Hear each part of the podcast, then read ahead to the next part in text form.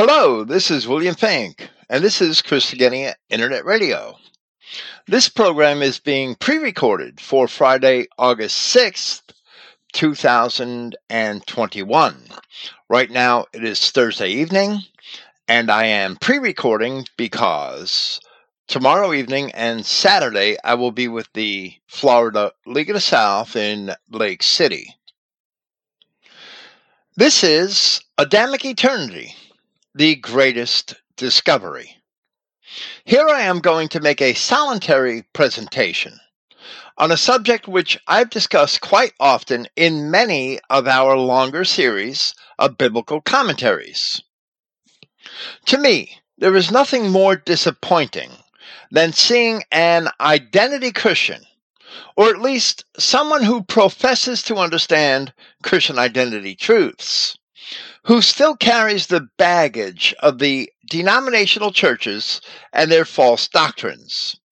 Doctrines which were constructed centuries ago by a priesthood which sought little else but to maintain its own control over the minds of the people, usually in concert with various governments.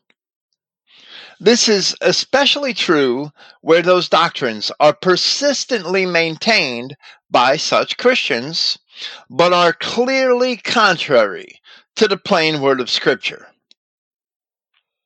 So, one result of false church doctrine is that we have white men who seek to condemn one another to the fires of eternal destruction for some sin which they themselves think is too horrible to forgive, or which is far more grievous than their own sins. Yet only Yahweh God can judge men, because only God knows the hearts of men, which is to say that only He can know why men did certain things at certain times, rather than merely just what they did. And all the factors which drove them to do such things in the first place. To understand that, he must know everything that a particular man had learned throughout his own life, which led him to make such choices.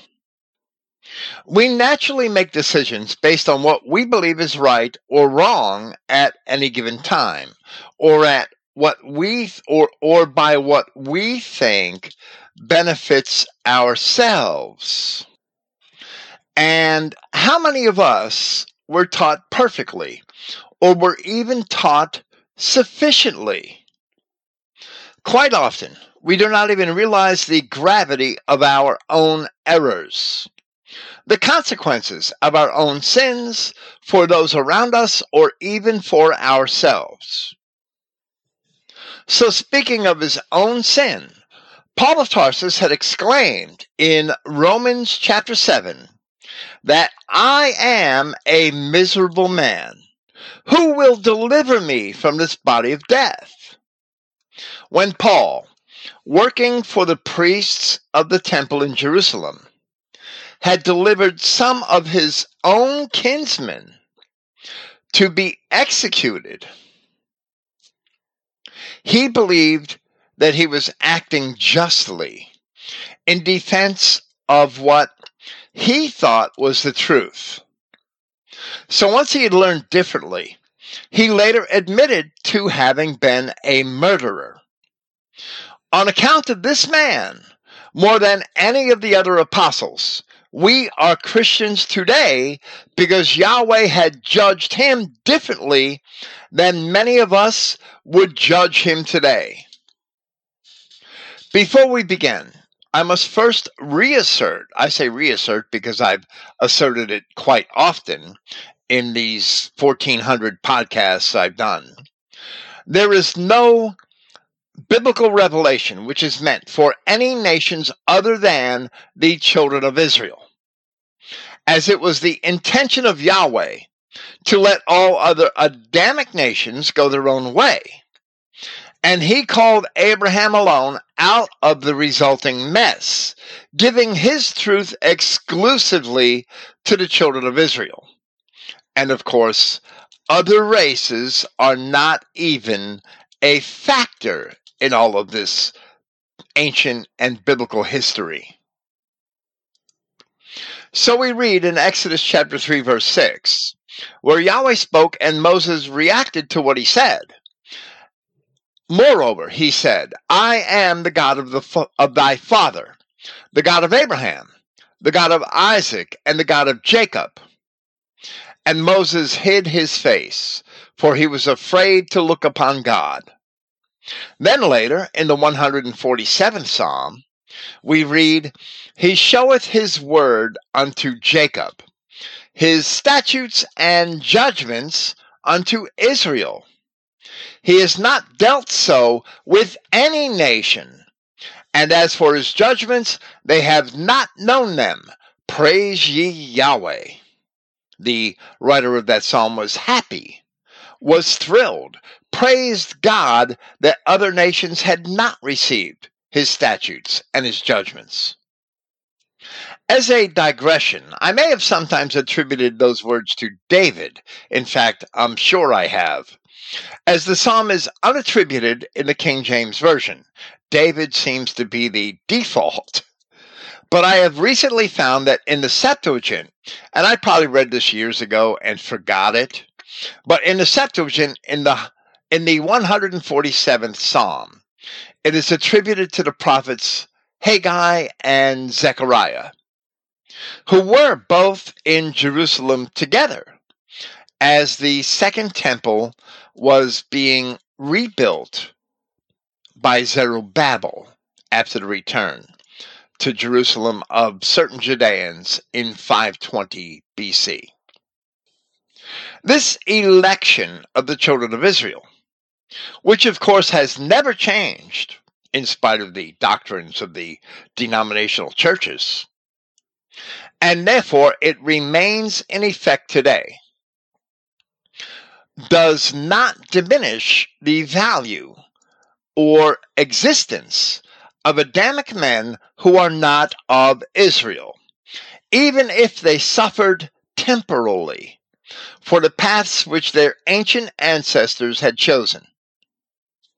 There are clear passages in both the Old and New Testament scriptures which inform the children of Israel that the entire Adamic race shall ultimately be preserved by God. However, preservation or salvation may refer to either the preservation of one's temporal life, one's life in this world, or the preservation of the eternal life which is through the Adamic spirit.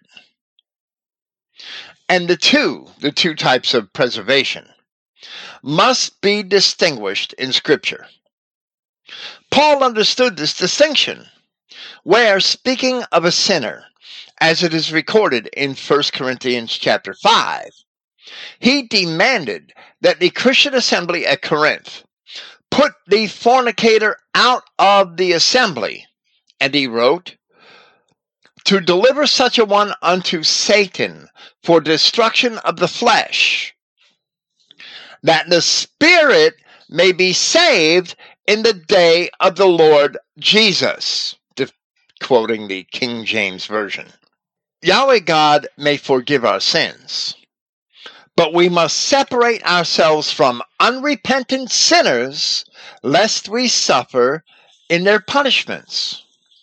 That's the announcement to the children of Israel, my people of the fall of mystery Babylon in Revelation chapter 18. Come out from among them, lest ye suffer her punishments. In spite of the fact that the other branches of our Adamic race had never received the word of Yahweh our God. Certain beliefs of our first fathers must have been passed down to them from the beginning. So the Sumerians, Egyptians, Assyrians, Babylonians, Persians, Greeks, and Romans, and later the Scythians and Celts, according to the Greeks and Romans, had all originally believed in the continued existence of the spirit after the death of a man, and in Hades, or the underworld of the dead. However, as it appears in the surviving literature of those nations, most of those nations had never expressed any hope of existence for men beyond an eternity in Hades.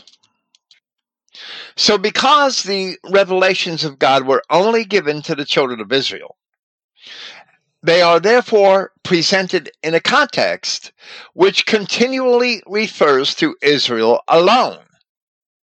Yet the other Adamic nations had traditions which are seen to have been founded on anciently accepted truths. As it is revealed, as they are revealed, I should say, in the scriptures which emerged many centuries later. There is a promise found in Genesis chapter 3 that by clinging to the tree of life, the Adamic man would live forever. A promise which transcends the children of Israel themselves. To keep the path to that tree of life, cherubs and a flaming and, and a flaming sword were placed in the way. It is often said in the denominational churches that the cherubs were to prevent man from approaching the tree of life. But that is also a false doctrine. Rather, the cherubs were placed in the path in order to preserve the path, to make certain that man could once again find it. And we have explained the accomplishment of that preservation of the path in the cherubs which were atop the Ark of the Covenant, where the law was kept. The keeping of the law was accomplished through the relationship which Yahweh God had established with the children of Israel. This did not happen because of the accomplishments of Israel, but rather it happened in spite of the sins of Israel and according to the accomplishments of the Word of God. The promise in Genesis chapter 3, verse 22 reads thusly And Yahweh God said, Behold, the man has become as one of us to know good and evil. And now lest he put forth his hand and take also of the tree of life and eat and live forever. But where it says the man, it is Ha Adam in Hebrew, referring to a particular singular man, the first man Adam.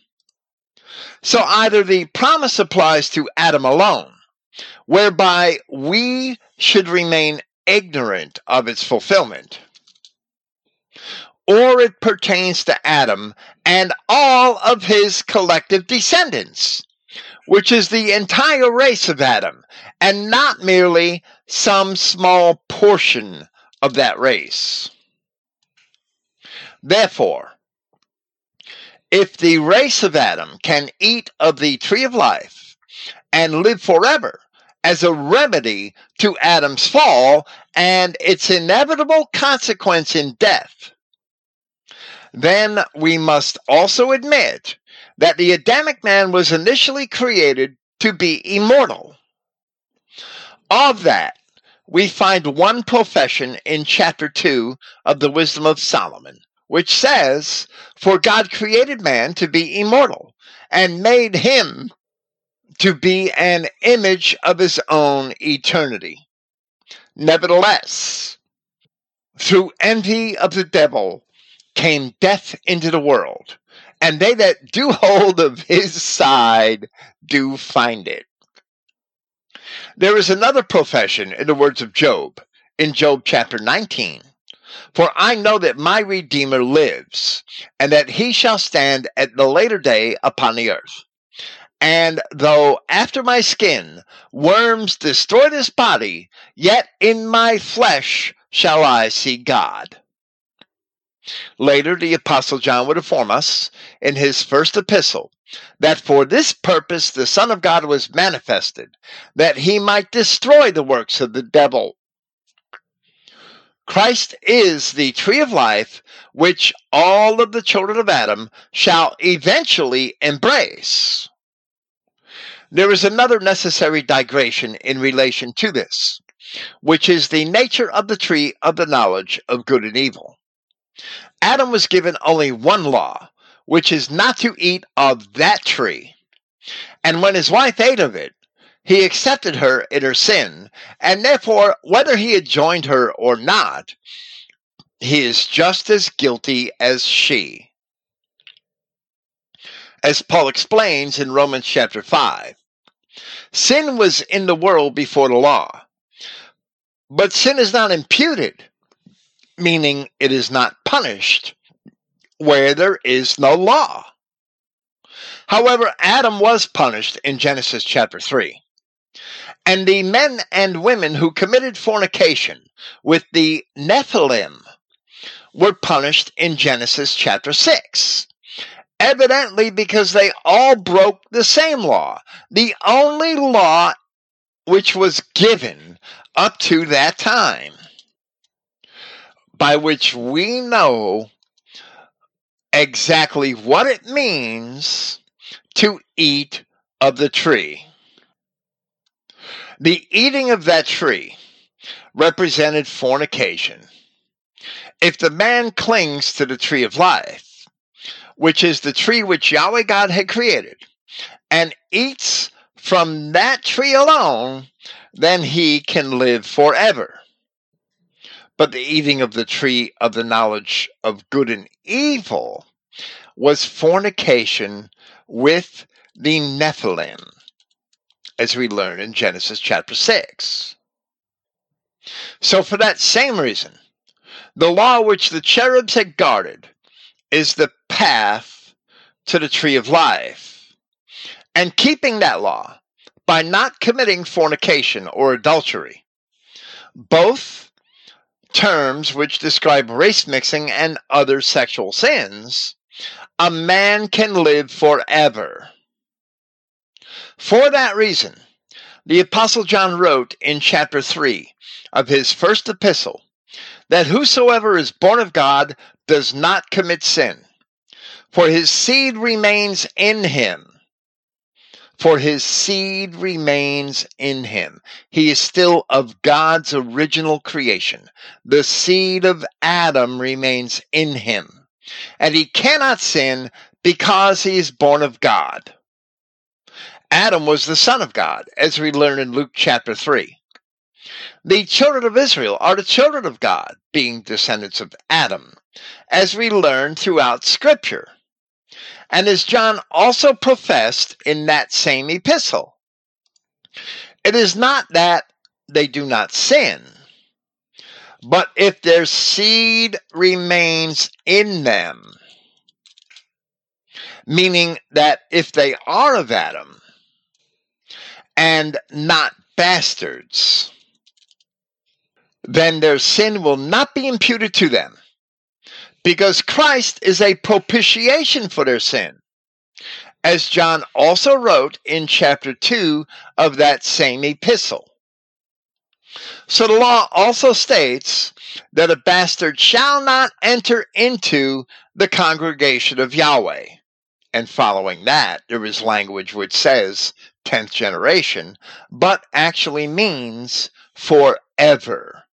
Because the ninth generation of a bastard is still a bastard. Start counting over.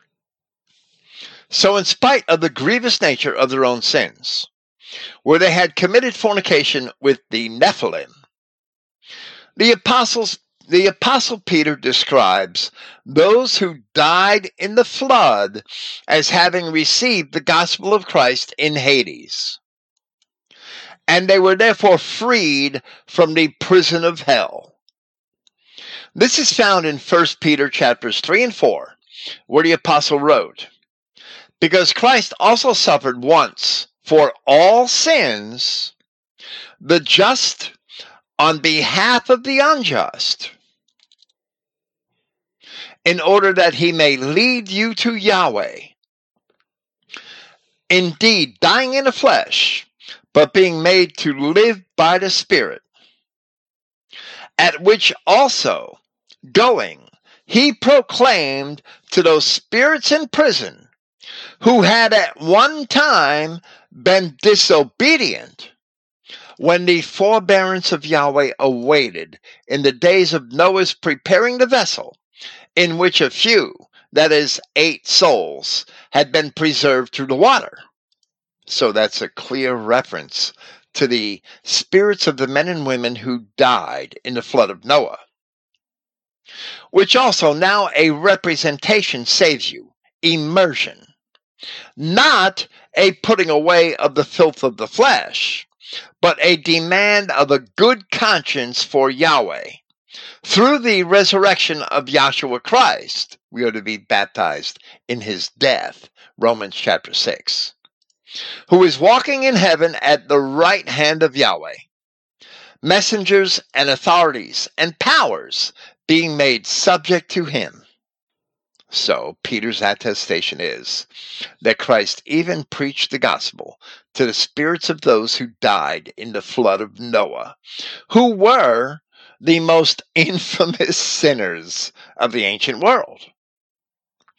Then in chapter 4 of the same epistle, he added, speaking of the sinners of his own time, For enough of the time has passed perpetuating the will of the heathens, having walked in licentiousness, passions, drunkenness, revelries, and lawless idolatries, while they, a reference to those pagan nations, while they are astonished they blaspheme at your not running together in the same excess profligacy. We see that same phenomenon today, where all of these debauched and corrupted sodomites and lesbians and, and sinners of the world hate Christians for not engaging in the same sins and for not accepting their sins.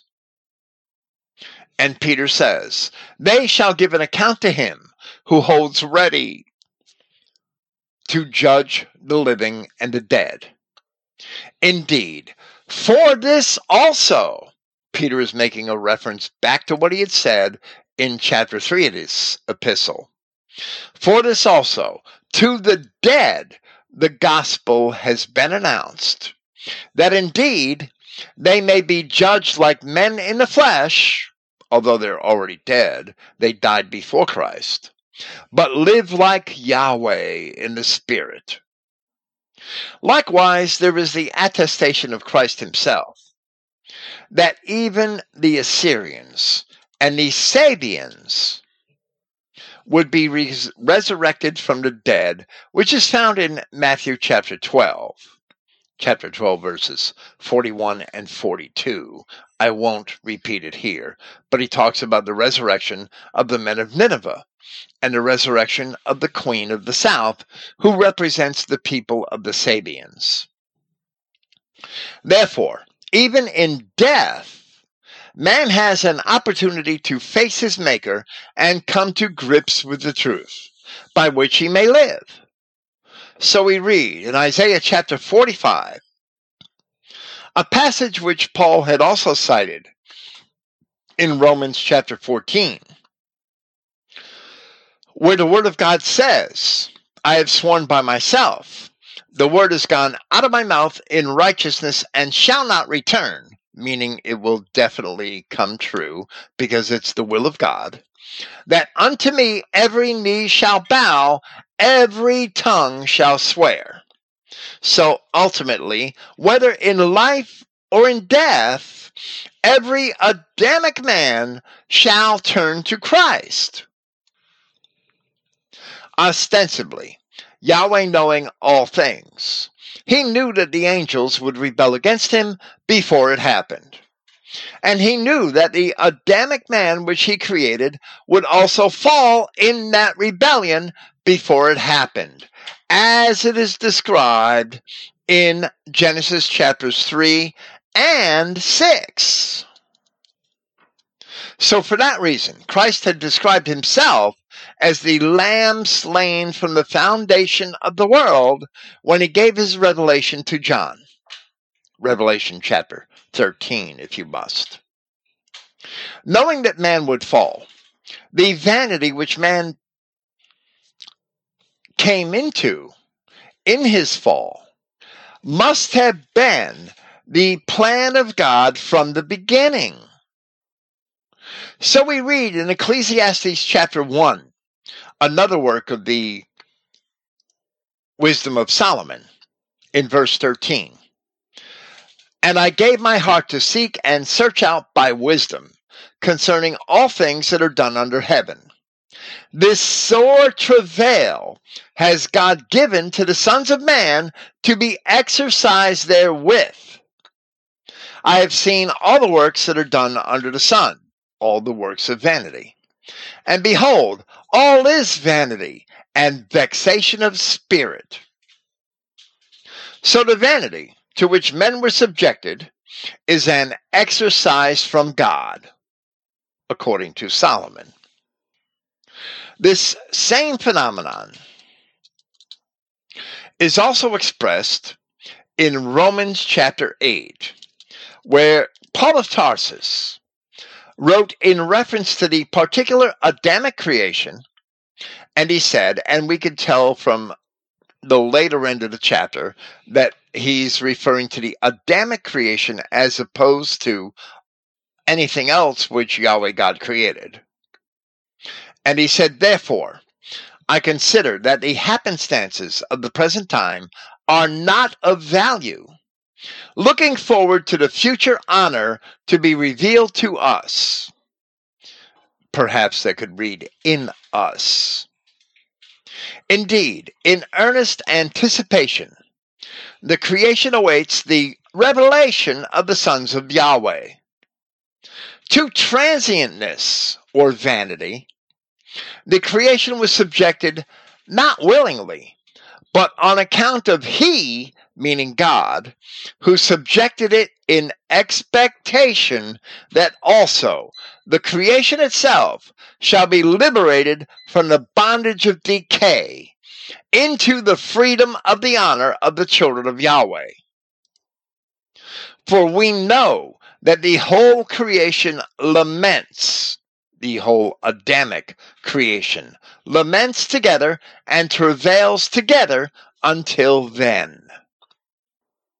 With this, along with Solomon's profession in Ecclesiastes, we must conclude that Yahweh God Himself, through the narrative presented in Scripture, had purposely subjected man to vanity for the purposes of His instruction.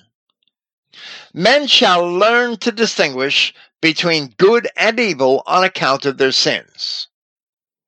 So if all quote unquote bad men were to die forever, and if only quote unquote good men lived, where is the lesson? There is no lesson, but there must be a lesson.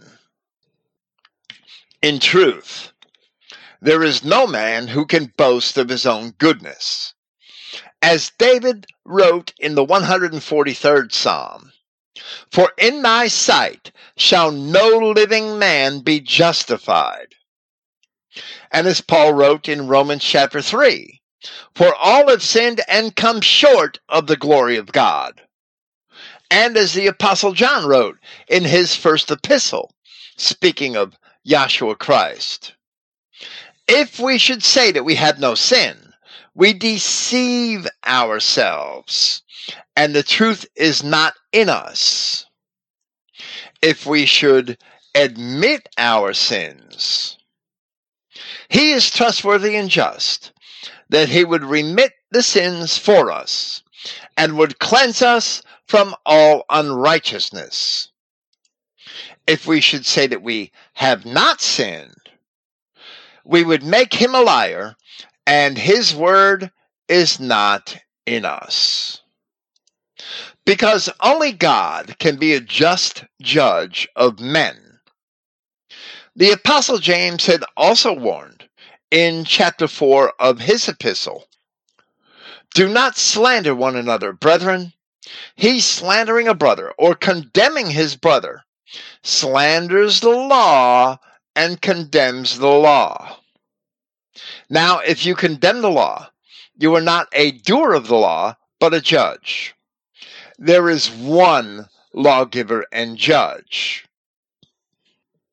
He who is able to save and to destroy. Now, who are you who is judging him near to you? Who are you who is judging his neighbor. That word neighbor being defined in Leviticus chapter 19 as one of your own people, one of the children of your people. Yet Christians cannot tolerate evil. So Paul of Tarsus did not advise the Corinthians to stone, to condemn the fornicator in their midst, but rather he told them to put him out of the assembly, where citing the law, he instructed them and asked, What is it to me to judge those outside? Not at all should you judge those within you or those among you, but those outside, Yahweh judges. You will expel the wicked from amongst yourselves having two or three witnesses and finding some fault in a brother, you're not really slandering him. James was speaking about slanderers. So you put them out of the assembly. And that was the context in which Paul had advised them earlier in that chapter, chapter 5 of 1 Corinthians, to deliver such a one unto Satan, unto the adversary, perhaps the pagans or the Jews outside of the assembly of God, for the destruction of the flesh, that the spirit may be saved in the day of the Lord Jesus, citing the King James Version. So, where he had encouraged putting a sinner out of the assembly, Paul saw that as delivering the sinner to Satan or the adversary. That example also serves as a model for us today. This should never change in Christianity. We do not have to like sinners, and we do not have to have fellowship with them.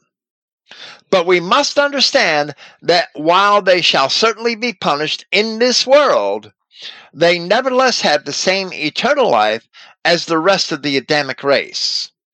If they are indeed children of Adam. So we should be careful of what we pray for and always hold out the possibility of their repentance. Paul set an example in reference to that in 1 Timothy chapter 1, where he was encouraging his younger fellow worker. And he said, I commit this command to you, child, Timothy in accordance with those prophecies which have led the way before you. This is not an example, it's another example. That by them you may soldier a good battle, having faith and a good conscience, which refusing to accept, some have been shipwrecked in regard to the faith, of which are Hymenaeus and Alexandrus whom I have surrendered to the adversary, in order that they would be disciplined not to blaspheme. So Paul had put these men out of his company, anticipating that God would punish them for their sin. The same may stand as an example of those who need to learn, those today who need to learn not to commit adultery or steal, or sodomize, or transgress in any other manner. When the children of Israel sinned against Yahweh, and he finally sent them off into captivity, he was essentially doing that same thing, delivering his sinful children into the hands of their adversaries for their chastisement. But in spite of the gravity of the sins of the ancient children of Israel, who having followed the ways of Canaan, had even caused their own children to be burnt alive in the sacrifices to Baal or Moloch. They were promised salvation without further qualification. One place we read this is in Isaiah chapter 28. Because you have said, We have made a covenant with death, and with hell we are at agreement. When the overflowing scourge shall pass through, it shall not come unto us. That's the children of Israel. Yahweh putting those words into the mouth of the children of Israel because that was their attitude. When the overflowing scourge shall pass through, it shall not come unto us. For we have made lies our refuge, and under falsehood, falsehood have we hid ourselves, because the children of Israel said those things. Therefore, thus saith Yahweh God Behold, I lay in Zion for a foundation stone. This is a messianic prophecy. A tried stone, a precious cornerstone, a sure foundation. He that believes shall not make haste. Judgment also will I lay to the line, and righteousness to the planet, And the hail shall sweep away the refuge of lies, and the waters shall overflow the hiding place. And your covenant with death shall be disannulled and your agreement with hell shall not stand when the overflowing scourge shall pass through. Then ye shall be trodden down by it. They will be trodden down, but they will live in the spirit, even if they will be punished in the flesh. This water I'm sorry. This was later revealed to have been a messianic prophecy. And it is in Christ that their covenant with death was ultimately disannulled, even if they themselves punished in the flesh.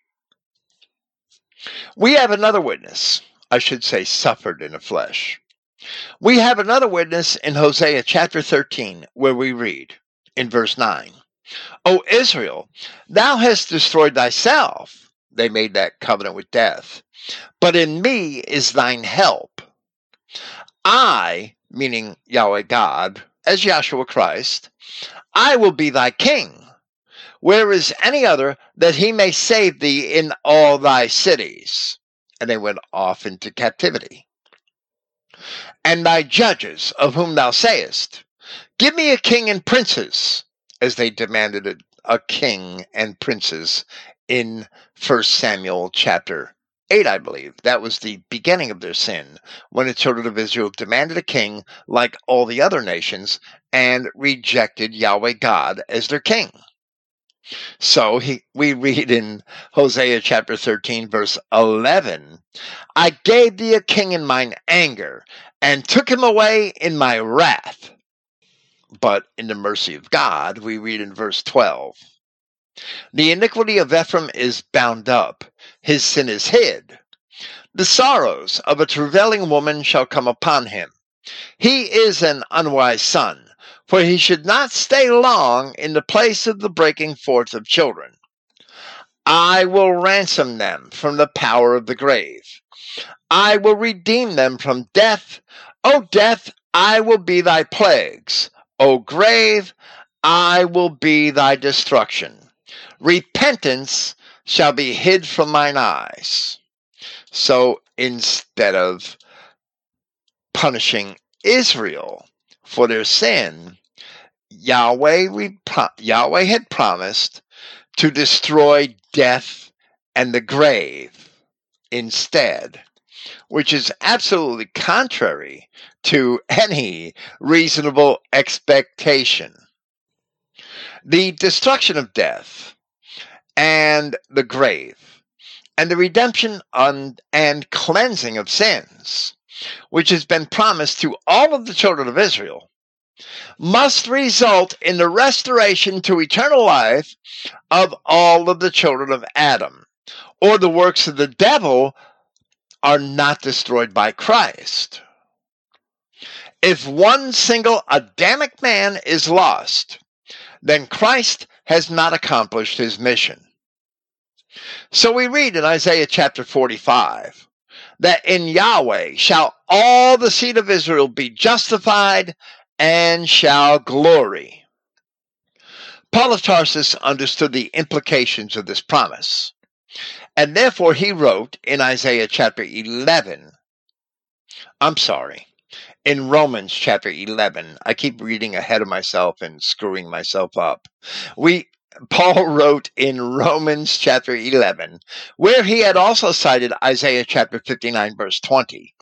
And he said in Romans 11, 26 and 27, And so all Israel shall be saved, as it is written, There shall come out of Sion the deliverer, and shall turn away ungodliness from Jacob and this is my covenant unto them when I shall take away their sins. So now, in this context, we shall condense some of our January 2015 commentary on chapter 15 of Paul's first epistle to the Corinthians, which we had entitled Eternal Life Through the Spirit.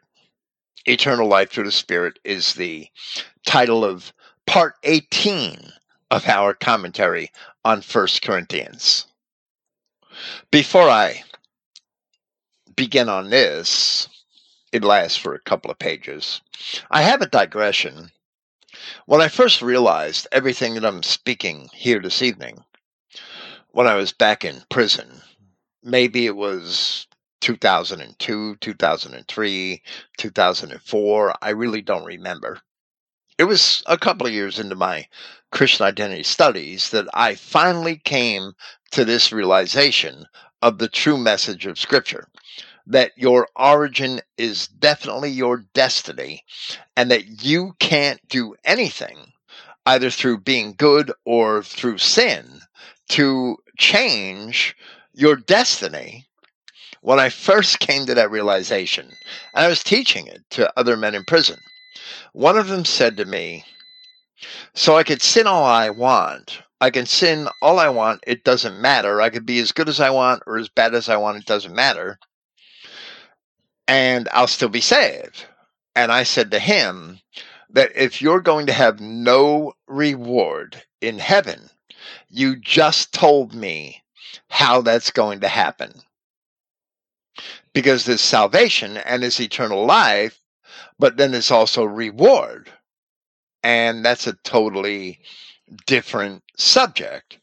And Christ, in his parables and his many words in the gospel, he teaches that same thing, but it's hidden in some of the unfortunate translations some of the poor choices of language, such as calling Gehenna hell and calling Hades hell, and not distinguishing between them when they both mean two totally different things. And there's other language that's obscured, or I should say, obfuscated. Obfuscated. That's a word I first learned when I began to learn how to program computers. Obfuscated, meaning purposely clouded over and hidden, purposely veiled so that its true intention is not apparent or readily apparent without a lot of study. There's obfuscation in the translations that prevent us from seeing some clear distinctions in Scripture. That's unfortunate, but they did it. Perhaps that was also the plan of Yahweh God. Perhaps he didn't want these truths to come out in 1611 or in 1540 something. In 1 Corinthians chapter 15, Paul made a very plain and concise statement where he said in verse 22 For as in Adam all die, meaning all of the descendants of Adam, the entire race of Adam, even so, in Christ shall all be made alive. And there's no qualifications, there's no exceptions to that. Later in the same chapter, he explained this phenomenon further. And he made an allegorical comparison in 1 Corinthians 15 39, in verse 39 of chapter 15, where he said, Not all flesh is the same flesh and compared that of man, meaning Adamic man, to that of beasts and other creatures. Where he also explained that even different spiritual bodies may have a greater glory than others. Then he proceeded to describe the resurrection promised to the children of Adam and said in verse 42 In this way also is the restoration of the dead it is sown in decay. It is raised in incorruption. It is sown in dishonor. It is raised in honor. It is sown in weakness. Paul is making allegories of the vanity of the flesh, the fact that all flesh is as grass. It is sown in weakness, it is raised in power. It is sown a natural body, it is raised a spiritual body. Now, the King James Version has language there that is not found in the oldest manuscripts, which corrupts the meaning of this passage. But Paul says, if there is a natural body, there is also a spiritual, meaning a spiritual body. So, we see that if there is a natural Adamic body, there is also a spiritual Adamic body, and the spiritual body is sown along with the natural. So, the spirit must be an innate aspect of the Adamic man, of the nature of the Adamic man. Therefore, it is evident that every Adamic man has an eternal spirit from Yahweh God. Here, Paul has informed us that the existence of one implies the existence of the other. It really assures the existence of the other. In this manner, we also read in the 17th Psalm As for me, I will behold thy face in righteousness. I shall be satisfied when I awake with thy likeness. David saying that when he is resurrected, it will be with the likeness of God. So Paul then made an analogy between the first Adam and Christ. And he said, And just as it is written, the first man Adam came into a living soul, the last Adam into a life producing spirit. But the spiritual was not first, rather the natural, then the spiritual. The first man from out of earth, of soil, the second man from out of heaven, because the spirit comes from heaven. Here, Paul paraphrased Genesis chapter 2, verse 7 where it says, and man, or Adam, the Adamic man, became a living soul. This statement is actually true of both Adam and Christ, but one is an analogy for the first, and the other is an analogy for the second. In Christian identity circles, Genesis chapter 2 verse 7 has long been interpreted as the act by which Yahweh had imparted his spirit into the Adamic man. However, if Yahweh is a spirit, then his image is spiritual, as we see in chapter 2 of the Wisdom of Solomon, which we have already cited. And the imparting of the Spirit is therefore represented in Genesis chapter 1, verse 26, and Genesis chapter 5, verse 3 as well. The Wisdom of Solomon, chapter 2, verse 23. For God created man to be immortal and made him to be an image of his own eternity. So the image of God is an image of his eternity. I've seen kinists and certain more traditional Christian circles, such as Roman Catholics and Orthodox Greeks, argue about the nature of the imago Dei, as they call it, the image of God, imago Dei being Latin. They have to use a Latin term so that they sound more intelligent than they really are. That's the truth. So that they sound smart, they use these fancy Latin terms. They spend a lot more time memorizing fancy Latin terms than they do studying scripture, in my informed opinion. So, the truth is that the Imago Dei, the image of God, is the image of his own eternity. And that's the image in which the Adamic man was made. The likeness of God is another story. The image of God, according to Solomon, is the image of his own eternity. His own eternity.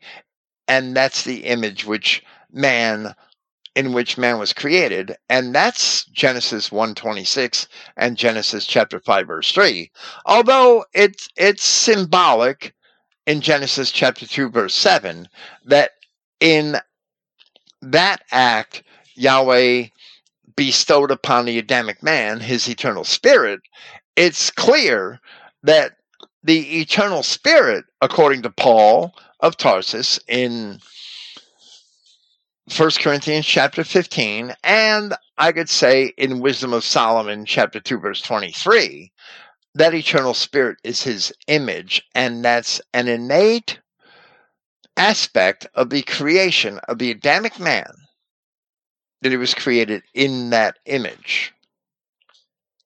But Paul was not referring to Christ alone, where he referred to the last Adam or the second man, but rather he was making an analogy which referred to the dual nature of the Adamic man who bears the flesh of the earthly, but whose body contains the Spirit of Yahweh from heaven. Adam had the gift of the Spirit of Yahweh, but here Paul had used him as a type for the fleshly man. Christ is Yahweh God incarnate, who took upon himself the seed of Abraham, according to Paul himself in Hebrews 2:16, so that he could be firstborn among many brethren, according to Paul in Romans chapter 8 verse 29, and that's a claim which only God can make. And Paul had used the essence of Christ as a type for the spiritual aspect of the Adamic man in that analogy. Here, Paul wrote that the spiritual body is sown in decay, which is a natural body that comes from a fleshly seed, but it is raised in incorruption because it is immortal even after the natural body dies off, because all flesh is as grass. So we see that the same Adamic seed, which produces the natural body, also produces the spiritual body. Furthermore, if there is a natural body, a natural Adamic body, according to Paul, then there is a spiritual Adamic body. But only Yahshua Christ who is Yahweh God incarnate in the flesh, preceded the Adamic man apart from the natural body. That each Adamic man or woman is born from above is fully evident because, as the Apostle John says in chapter 3 of his first epistle, Whosoever is born of God does not commit sin, for his seed remains in him, and he cannot sin because he is born of God. So the Spirit which is from above is transmitted through the seed at conception in the lawful union of an Adamic man and an Adamic woman. In this regard, the Apostle Peter, in the first chapter of his first epistle, had described being engendered. The King James Version really screws this one up. Being engendered, meaning bred from above, not from corruptible parentage. The word is spora there, not sperma. Sperma to the Greeks relates to offspring. It's seed which relates to offspring. But spora to the Greeks is seed which relates to parentage or the source of sperma or offspring. Today we have spores and sperm, but we don't use those words the way the ancient Greeks had used those words. Spora refers to parentage, where sperma refers to offspring. So that word spora in the Christogenea New Testament is parentage, not seed, so that it's more explicitly defined. Being engendered or bred from above not from corruptible parentage, but from incorruptible according to the law. Peter says, by the word of Yahweh, who lives and abides, that is, according to the law. If the Adamic man is to maintain the integrity of the creation of God, then he is to maintain his own racial integrity because only the Adamic race was imparted this incorruptible spirit as a component of its genetic seed. Therefore, when Cain was expelled from the garden of God, Adam bore a son whom he called Seth as a replacement for Abel. And in Genesis 5, Genesis chapter 5, verse 3, the scripture makes certain to tell us that Seth was a son in his own likeness after his image, contrary to Cain. The other so called races do not have the Spirit, and neither do bastards, who are broken cisterns, born of corruptible parentage, because not all of their ancestors were kind after kind with Adam, flesh of his flesh and bone of his bone, according to the profession of Adam himself in Genesis chapter 2. That is what Peter meant when he described being born from incorruptible parentage by the word of God. Continuing with Paul's explanation in 1 Corinthians chapter 15 verse 48, and he's still in his analogy, as he of soil, such as those who are also of soil, and as he in heaven, such as those also who are in heaven. And just as, here Paul puts it together, we have borne the likeness of that of soil, we shall also bear the likeness of that of heaven. In Adam's analogy, I'm sorry, I'm screwed up again reading ahead. In Paul's analogy, Adam is of soil. In spite of his having the Spirit of God, and Christ is of heaven, his flesh, his being the fleshly incarnation of Yahweh God.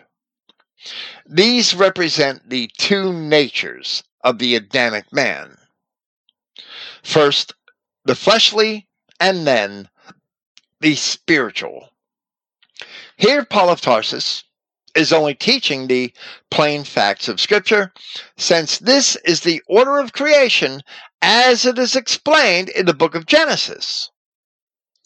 As Paul had already said, if there is a natural Adamic body, then there is a spiritual Adamic body. Now, Paul makes another statement, which actually means something quite different than how the church doctrines interpret it. Interpret it. But this I say, brethren, this is 1 Corinthians chapter 15, verse 50. But this I say, brethren, that flesh and blood are not able to inherit the kingdom of Yahweh, nor does decay inherit incorruption. Without that spirit, which Yahweh has imparted to the Adamic race, which is what makes a man born from above, then one will not inherit the kingdom of heaven. For this reason did Christ tell Nicodemus that unless a man should be born from above, he is not able to see the kingdom of Yahweh, as it is recorded in John chapter 3. As Paul describes here, the Adamic race bears the flesh of the earthly, but also has the spirit from heaven. And each and every Adamic man and woman will therefore bear the image of the heavenly, being born from above, or I should say, having been born from above. The proponents of church doctrines would claim that a man won't be saved simply because he is white, because of flesh and blood, which is true. I agree. Rather, a man shall be saved simply because his seed is in him, because he is a true child of Adam, and therefore he is a true child of God, who has that spirit through which the resurrection is possible. As Paul explains here in this chapter, and as John had attested in his first epistle. If you're a bastard, if you're of mixed race, if you're of any other race besides Adam, you don't have that spirit. And flesh and blood cannot inherit the kingdom of God. Only those with the spirit can inherit the kingdom of God. And you happen to have that spirit if you are truly white. Not all whites are truly white, unfortunately. In fact, a lot of people think that Jews are white, and they are actually devils. They're certainly not white. So, on account of that, Paul then said, Behold, I tell you a mystery. We shall not all fall asleep, but we shall all be changed. In an instant, in a dart of an eye, with the last trumpet. For it shall sound, and the dead shall be raised incorruptible, and we shall be changed in First Enoch, chapter 49, from Richard Lawrence's translation. It's a little easier to read than the translation of R.H. Charles. In those days, the saints and the chosen shall undergo a change. The light of day shall rest upon them, and the splendor and glory of the saints shall be changed. The question is often posed, which asks what the children of God shall be like in the restoration or resurrection, if you will. But the Apostle John said in chapter 3 of his first epistle, Beloved, now we are children of Yahweh, and not yet has it been made manifest what we shall be. We know that if he is made manifest, we shall be like him, since we shall see him just as he is. Remember that 17th Psalm that I had cited earlier where David hoped to awaken to be in his image. So we really cannot answer the question any better than John. Now, in reference to the vanity of the fleshly body, Paul says, and I'm still in 1 Corinthians chapter 15, this time it's verse 53. This decay wants to be clothed in incorruptibility, and this mortal to be clothed in immortality. And when this decay shall it put on incorruptibility, and this mortal shall it put on immortality, then the word that has been written shall come to pass. Death has been swallowed in victory. Death, where is your victory? Death, where is your sting? At the end of verse 54, Paul quoted from Isaiah chapter 25, verse 8, and in verse 55, he quoted from Hosea chapter 13, verse 14. We have already cited the passage from Hosea. in Isaiah chapter 25, we read from verse 5 Thou shalt bring down the noise of strangers, as the heat in a dry place even the heat with the shadow of a cloud. The branch of the terrible one shall be brought low, the fall of the palace of strangers. And in this mountain shall Yahweh of hosts make unto all people a feast of fat things, a feast of wines on lees, of fat things full of marrow, of wines on the lees well refined. And he will destroy this mountain the face of the covering cast over all people, and the veil that is spread over all nations. And he will swallow up death in victory. And Yahweh God will wipe the wipe away the tears from off all faces. And the rebuke of his people shall he take away from off all the earth, for Yahweh has spoken it. And as for the noise of strangers, the purpose of Christ, as it is explained in Luke chapter 1, is to save the children of Israel from all of their enemies. So there won't be any strangers left. Similar to that promise in Isaiah, we read in Revelation chapter 21 And I saw a new heaven and a new earth. For the first heaven and the first earth were passed away and there was no more sea. There were no more strangers. And I, John, saw the holy city, New Jerusalem, coming down from God out of heaven, prepared as a bride adorned for her husband. And I heard a great voice out of heaven saying, Behold, the tabernacle of God is with men, Yahshua Christ, and he will dwell with them, and they shall be his people, and God himself shall be with them and be their God. And God shall wipe away all the tears from their eyes. And there shall be no more death, neither sorrow nor crying, neither shall there be any more pain, for the former things are passed away. Of course, there's many aspects from which I may discuss this passage, but we are focused here on the eternity of the Adamic spirit. The promises of overcoming death are directly related to the immortality of the Spirit of Yahweh God, which He had instilled within the Adamic man. And in that sense, death has always been overcome, although we do not perceive it in this life. The serpent had told Eve, Ye shall not surely die.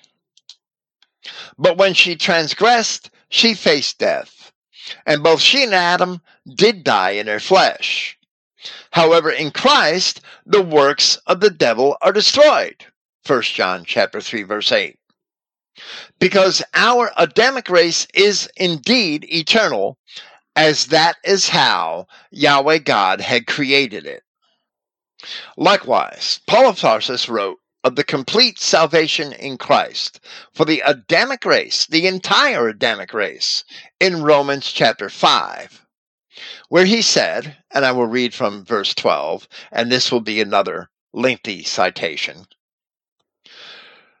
but should not, I'm sorry, for this reason, I was reading from verse 13. I can't look away from the paper. I'm sorry. For this reason, just as by one man sin entered into the world. And by that sin, death. And in that manner, death has passed to all men on account that all have sinned. And the sentence isn't completed yet, but we will make some comments. The one man is Adam. And saying all men, Paul refers to all of Adam's descendants without exception.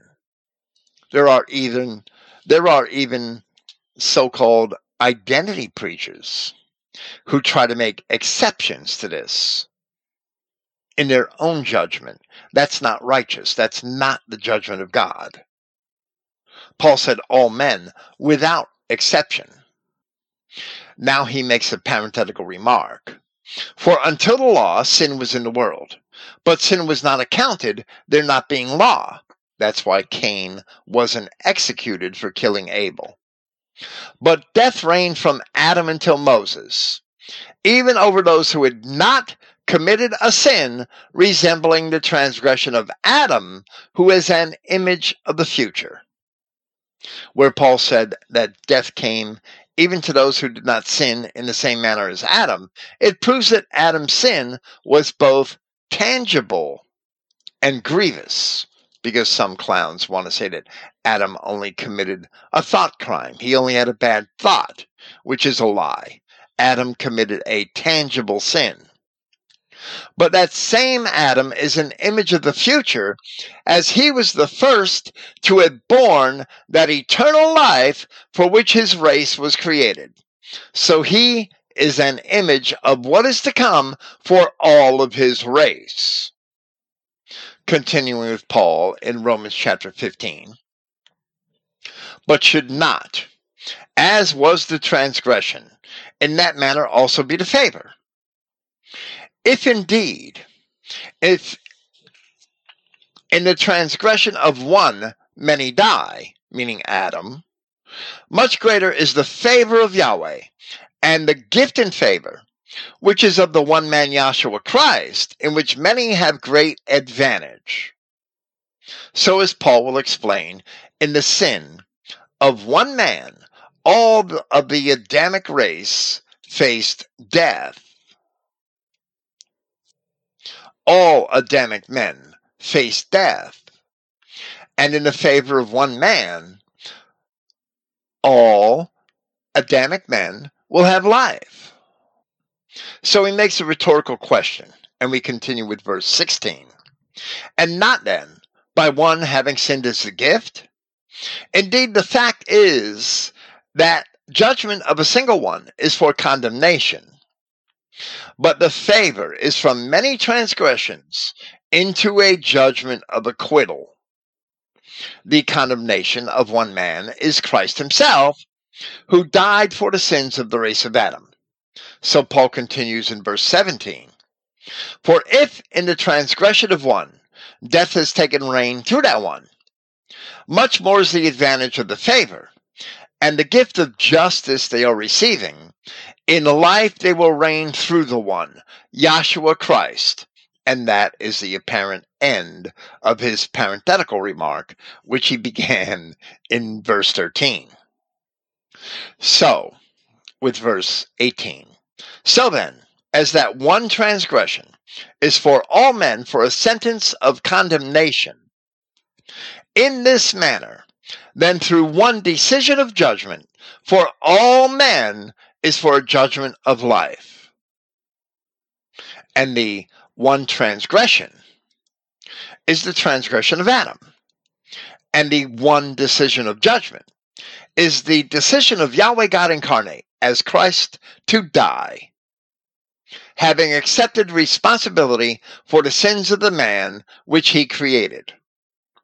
In this, it is evident that there are different levels of abstract reasons for the crucifixion of Christ. On behalf of both the children of Israel in particular and the Adamic race as a whole. Therefore, if you are a child of Adam, it has already been determined by God that you shall have eternal life, and you have no say in the matter, and no control over your own destiny, either by your sin or by your own will. Now, Paul repeats himself in different words, strengthening his intended meaning from verse 19 of the chapter. Therefore, even as through the obedience of one man, the many were set down, the disobedience of one man, the many were set down as sinners. In this manner, then through the obedience of one, the obedience of Christ, the many will be established as righteous because God determines what is righteous. Your sin doesn't matter. Of course, the obedience of one is the obedience of Christ. The disobedience of one was the disobedience of Adam. So Paul concludes and he says, Moreover, law entered in addition that the transgression would increase, but where sin increased, favor exceeded beyond measure. That just as sin reigned in death, so then favor shall reign through justice for life eternal, through Yahshua Christ our Lord.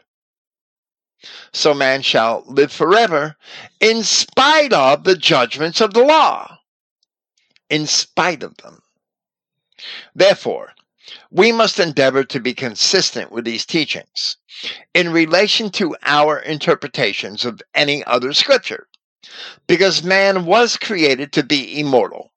Because Yahweh God will not fail. And because every Adamic spirit will live forever, since that is how Yahweh designed it from the beginning.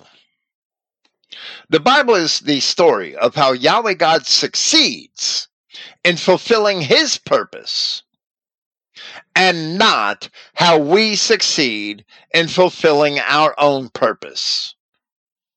We may strive to please him, and for that we may have a greater reward in the end.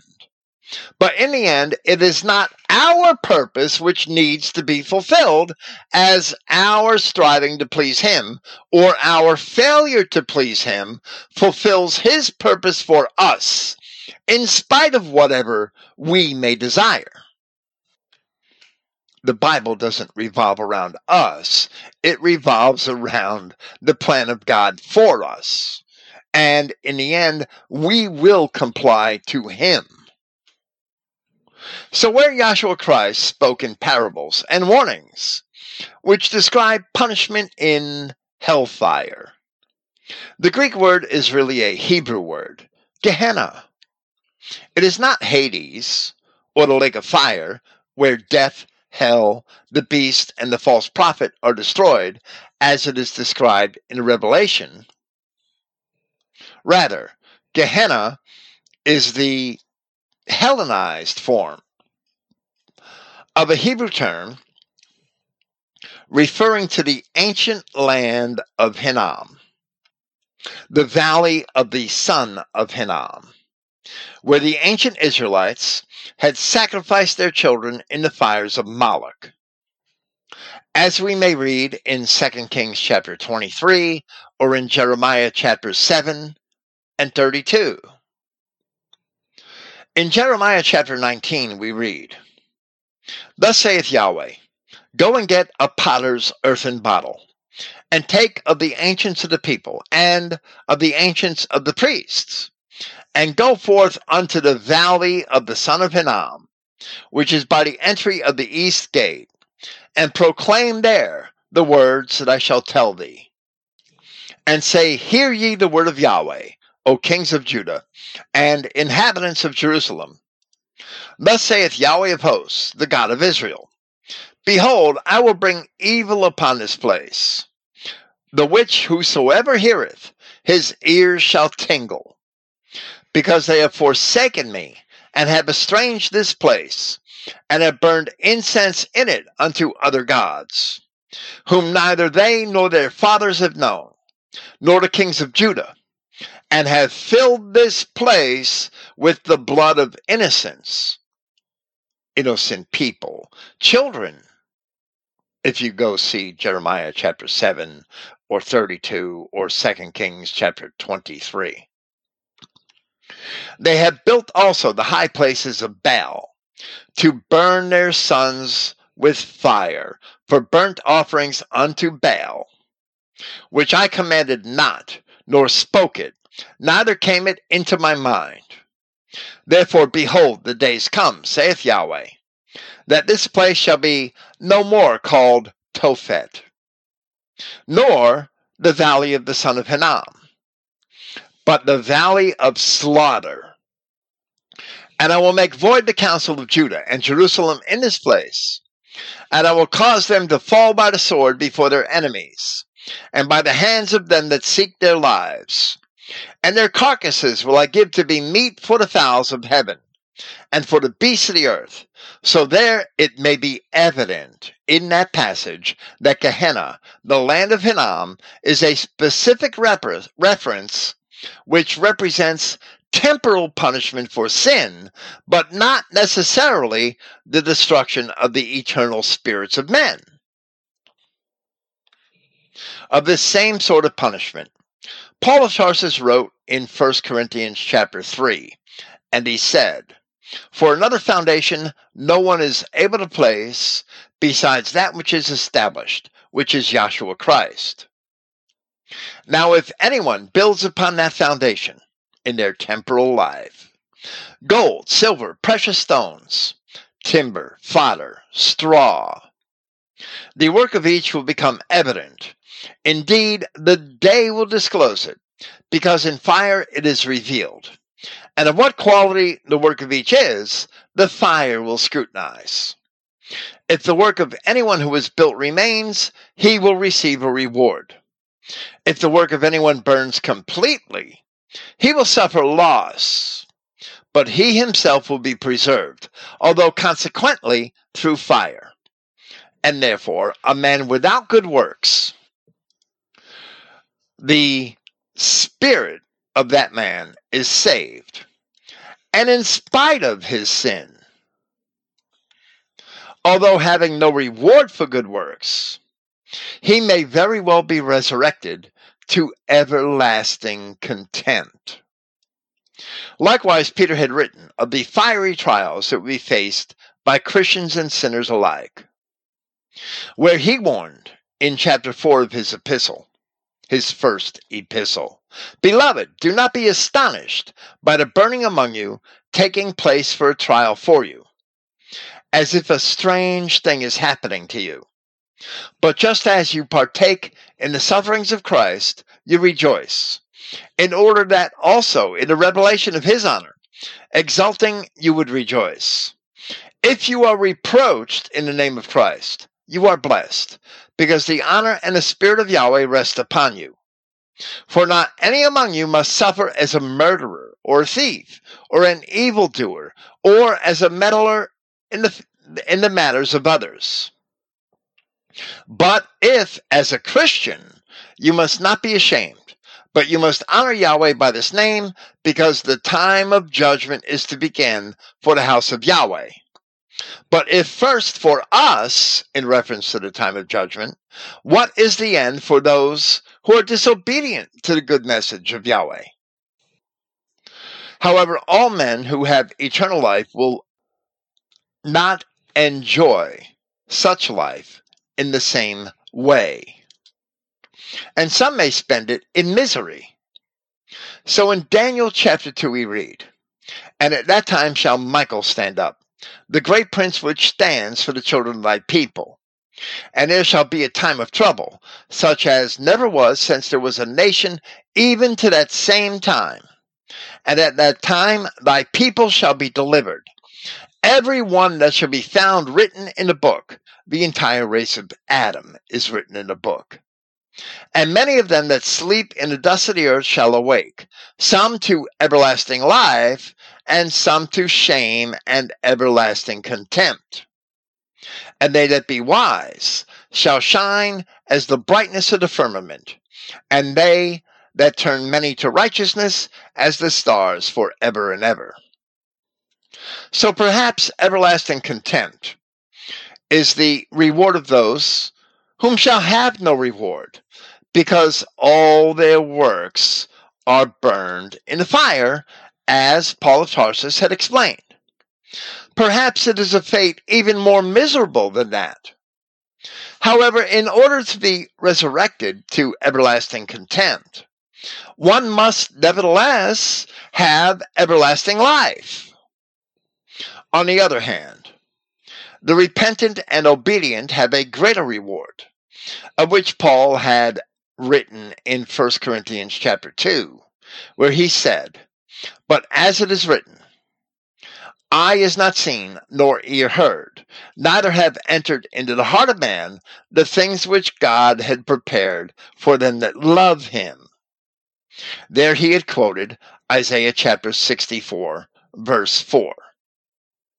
So, putting these three passages together, which are all visions of the trials which Christians would undergo and the sort of resurrection they would have, we see in Peter that Christians would suffer along with sinners in the fiery trials of this life.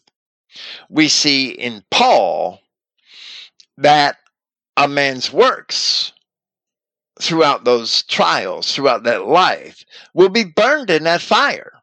And if anything remains, that man will have a reward. But we see in Daniel that some men will awaken to the reward of everlasting life, and some men to everlasting contempt. To have everlasting contempt, you must still be eternal, otherwise, your contempt wouldn't be everlasting. In any case, here it must be said that Adamic eternity should be the greatest discovery in the life of the Christian. An Adamic man, the promise of Adamic eternity. Reading the scriptures should be our greatest discovery. An Adamic man should be absolutely thrilled and even relieved to hear this gospel truth, thereby having a far better understanding of the true liberty which is in Christ. But as Paul had explained in Romans chapter 6 and 7, we do not sin because we have the grace of God. Rather, we seek to be obedient even more stridently because we have the grace of God. However, that is also why it is important to forgive one's brethren of their own sins, because we shall live with them forever. And forever is a long time to bear the guilt of not having loved them in this life. For that reason, we see in the response of Christ, where Peter had asked him how many times he should forgive a brother, that he answered him and said, I say not unto thee until seven times, but until seventy times seven, as it is recorded in Matthew chapter 18. Later in that chapter, there is a parable of a servant forgiven his debts, who in turn failed to forgive his fellow servants of their debts. So he was called back before his master, and he was punished for what he himself had originally been forgiven. Where, in conclusion, Christ had said to those who were listening, So likewise shall my heavenly Father do also unto you, if you from your hearts forgive not every one his brother their trespasses. In the fleshly desire to see one's fellow Adamic man destroyed in the fires of hell for some sin, no matter how grievous. A man shall not be forgiven his own sins. Rather, the appropriate response would be to pray for the repentance of one's fellows, exhorting God to save them in spite of their sins. We may still be able to add many more proofs to the assertions which we have made here from the words of the Psalms and the prophets and the apostles of Christ. But this outline should be enough to understand the proper Christian position concerning the Adamic spirit and eternal life.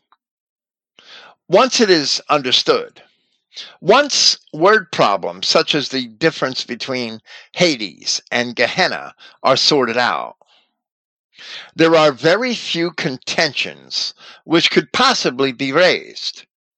As the narrative is consistent with all these scriptures and many more. There are no scriptures which can somehow prove these scriptures to be wrong, because the Word of God does not fail and seeking to do so, seeking to find scriptures that turn other scriptures into lies or prove them wrong, is evidence that one does not have a proper approach to scripture in the first place. Every word of God is true. And if there seems to be a conflict, the conflict is usually in the poor understanding of the reader, or perhaps the translator, and occasionally with an ancient scribe. But deeper study will always resolve the matters of difference. Always. If you're an Adamic man, you live forever. if you're not an Adamic man. Have a nice life. Beyond this one, there is no other. That's just the way it is. Your origin is your destiny. That's the truth. That's the truth of God, and there is no way around it. Thank you for listening. Praise Yahweh, the God of Israel, and good night.